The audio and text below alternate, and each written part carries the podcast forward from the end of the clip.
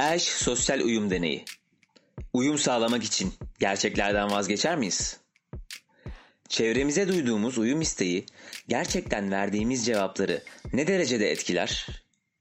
Gerçekleri görmemize rağmen toplum aksini iddia ettiği için bu gerçeklerden vazgeçip cevaplarımızı çevreyle uyumlu hale mi getiririz?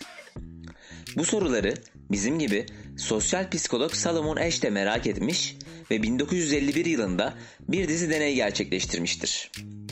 Bu deneylerin amacı ise yöneltilen sorulara karşı grubun geri kalanı katılımcılardan farklı bir cevap verdiğinde deney katılımcılarının cevaplarının kendi cevaplarının doğru olduğunu bilmelerine rağmen grup baskısı ve onaylanma uyum isteğiyle değişip değişmeyeceğini gözlemlemektir.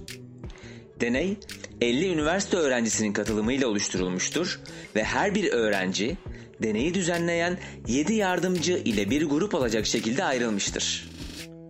Deneye katılan öğrencilere öncelikle tek bir çizgi gösterilmiş ve bu çizginin gösterilen 3 çizgiden hangisiyle eş olacağı sorusu sorulmuştur.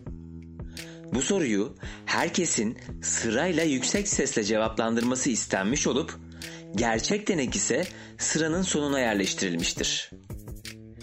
Toplamda 18 etaptan oluşan deney aşamasında yardımcılar ilk 6 etapta doğru cevap vermiş, 12 etapta ise bilerek yanlış cevap vermiştir. Deneye katılan öğrencilerin verilen yanlış cevaplara katılıp katılmayacağı gözlemlenerek öğrencilerin topluma uyum göstermek için kendi doğrularını göz ardı edip etmeyecekleri sorusuna cevap aranmıştır. Ayrıca bu deney yardımcıların olmadığı bir ortamda sadece gerçek katılımcının katılımıyla da gerçekleştirilmiştir. Ash deneyinde katılımcıların çoğunluk görüşünü ne kadar kabul ettiklerini ölçmüştür.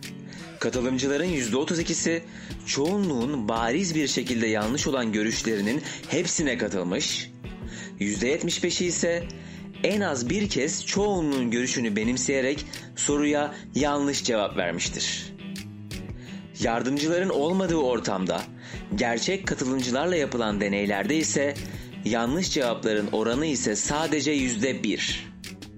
Katılımcılara deney sonrası sorulan sorular sonucunda çoğunun aslında gerçek yanıtı bildiği ama grup tarafından ki daha önce gruptaki kişilerle görüşmemiş ve deneyden sonra hayatlarında yer etmeyecek olsalar bile onaylanma isteği ve dalga geçilme korkusundan dolayı yanlış olduğunu bilseler bile genel görüşe katıldıkları ortaya çıkmıştır.